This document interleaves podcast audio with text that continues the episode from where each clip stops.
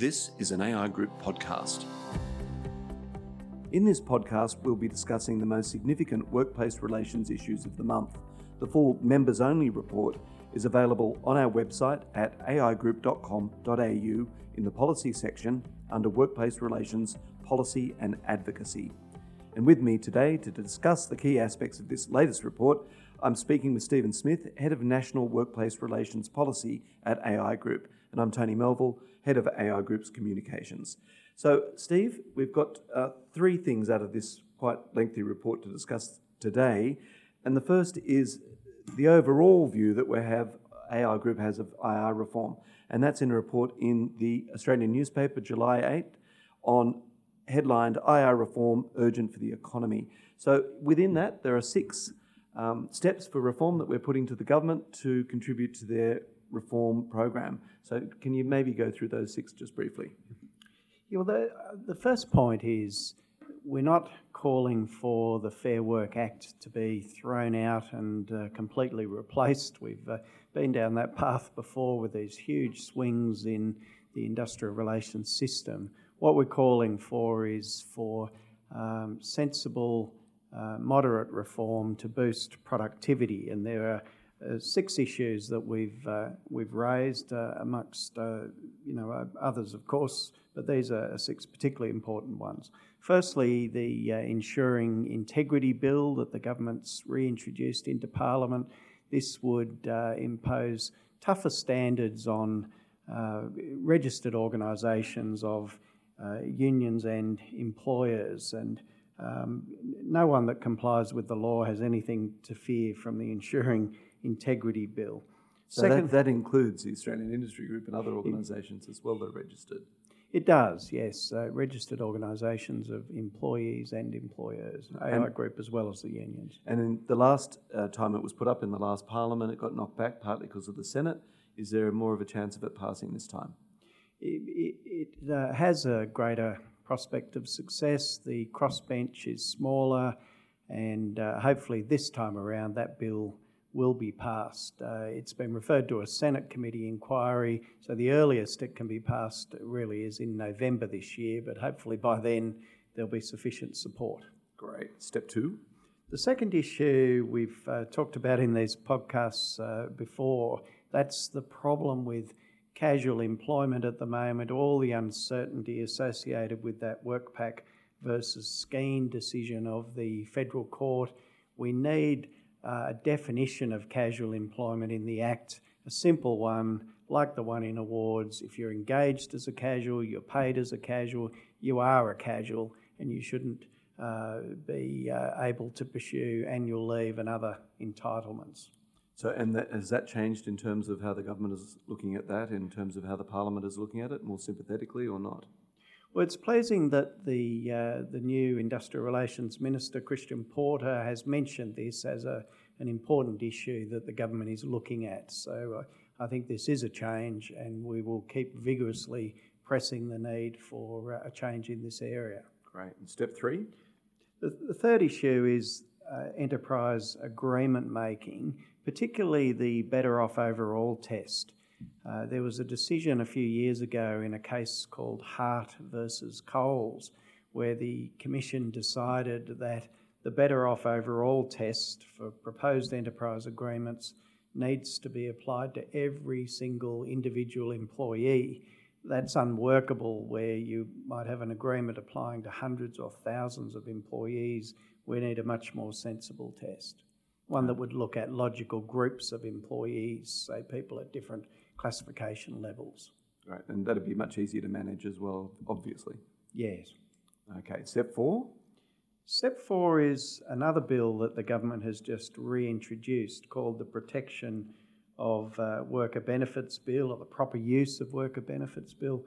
Um, this would protect workers' entitlements in uh, entitlement funds like construction industry redundancy funds. You know, too often at the moment, the entitlements or the investment earnings on those entitlements are being siphoned off into the bank accounts of, uh, of unions. What sort of money are we talking about here? I know we've spoken about it before on these podcasts, but it's a lot of money, isn't it? There's about $2 billion now in construction and electrical contracting industry uh, redundancy funds. So it is a lot of money and it needs to be protected like superannuation funds are. You know, superannuation funds are subject to a lot of regulation, but these other entitlement funds, there's very little regulation. So it doesn't have the same sort of governance rules that, say, super has? No, nothing like it.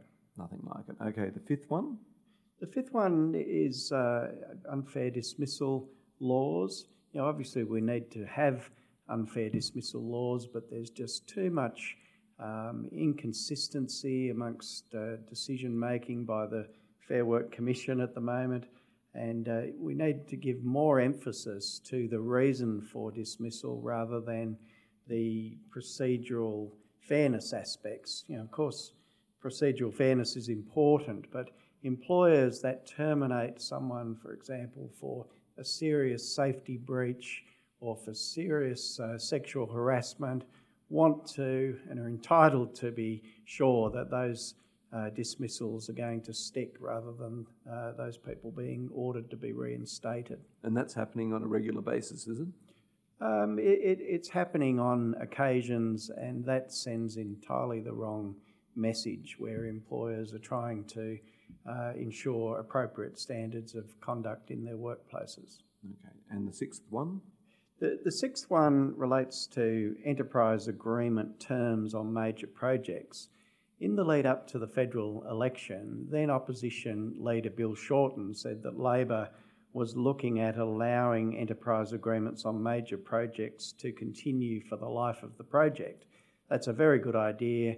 Um, this uh, current government, uh, we believe, should implement that, and hopefully Labor would support it there are a lot of major projects which continue for more than four years, uh, the maximum duration of an enterprise agreement. So that sounds like one with the uh, greatest chance of success then. Uh, hopefully, yes. Hopefully, okay. So, so they're the six. They're part of the IR reform, urgent for the economy stories in the Australian newspaper today, and there's also an editorial there on the. Uh, this is the eighth of July. Now, there are two other issues just to cover off in this podcast. And the first one of those two is the annual wage review. Now, there's a lot of uh, been a lot of media over the last week or so coming out of the ACTU suggesting that every employee and every employer needs to pay every one of their award workers the increased wages. Is that right under this review? Well, the annual wage review decision of 3% uh, is operative from the first pay period to commence uh, after 1 July. Uh, the people who are entitled to that 3% increase are those who are paid a lower uh, rate than the new award rate plus 3%. Um, the ACTU was widely putting the position in the media that everyone under an award must get a 3% wage increase to reflect this decision. That's not strictly correct because a lot of people are paid over award payments, and in those circumstances, there isn't a legal obligation to pass on this increase. A lot of people do, but a lot of people have other wage setting mechanisms in their workplaces. So if you're unsure about that, if members are unsure about that, they should call the workplace advice line and, and get the, the clear information. They should, and the uh, workplace advice line has been heavily involved in preparing about 70 separate member advices on uh, uh, you know, about 70 different awards, and uh, yeah, the, those rates are out there uh, now. And the ACT, just to make it clear, the ACTU suggestion that this is somehow a blanket pay rise is nonsense, I think. Yes, the award rates have gone up by 3%, but uh, if people are being paid at least the new award rate, then, then that is the obligation. Excellent. So, just the final thing here, we're nearly out of time. The other big decision in, in uh, the last uh, few weeks, or some 4th of July actually, it must have been on Friday, a full bench of the Fair Work Commission handed down the annualised salaries decision. So, what's the story there? Yeah, this case has been continuing for three years or so, and AI Group has been very heavily involved. Uh, there are annualised salary clauses in about 20 or so awards. Often they apply just to a particular type of employee, but uh, some awards they apply to everyone. You know, two examples are the Clerks Award uh, and the Manufacturing Award as it relates to supervisors in, in manufacturing. You know, employers can pay an annual salary uh, under the award clause instead of applying the letter of, uh, of the award. Now, there, there's going to be a lot of issues arising over the, the next year or so because the Commission has decided to replace all of the existing annualised salary clauses in awards with a very prescriptive approach, which will require um, detailed record keeping of every additional hour, detailed reconciliation of the hours worked against the hours paid, and a lot of other uh, detailed issues. Uh, so the new clauses will be operative in those awards that uh, have the annualised salary arrangements from March 2020. But there are uh, a number of complex issues about all of this. You know, how do the award clauses uh, relate to provisions in common law employment contracts and so on? So we will be getting out uh, detailed advice to members about uh, what you need to do about these uh, issues. So, are we arguing against the need for all this reporting as well? We've argued vigorously against this uh, highly prescriptive approach uh, in a whole series of uh, submissions that we've made. The Commission's decided to go down this path. The, the final outcome is uh, not as bad as what it might have been had we not worked so hard, but it still is going to require a lot of uh, system changes for employers. But there are some opportunities to use common law contracts rather than these award clauses.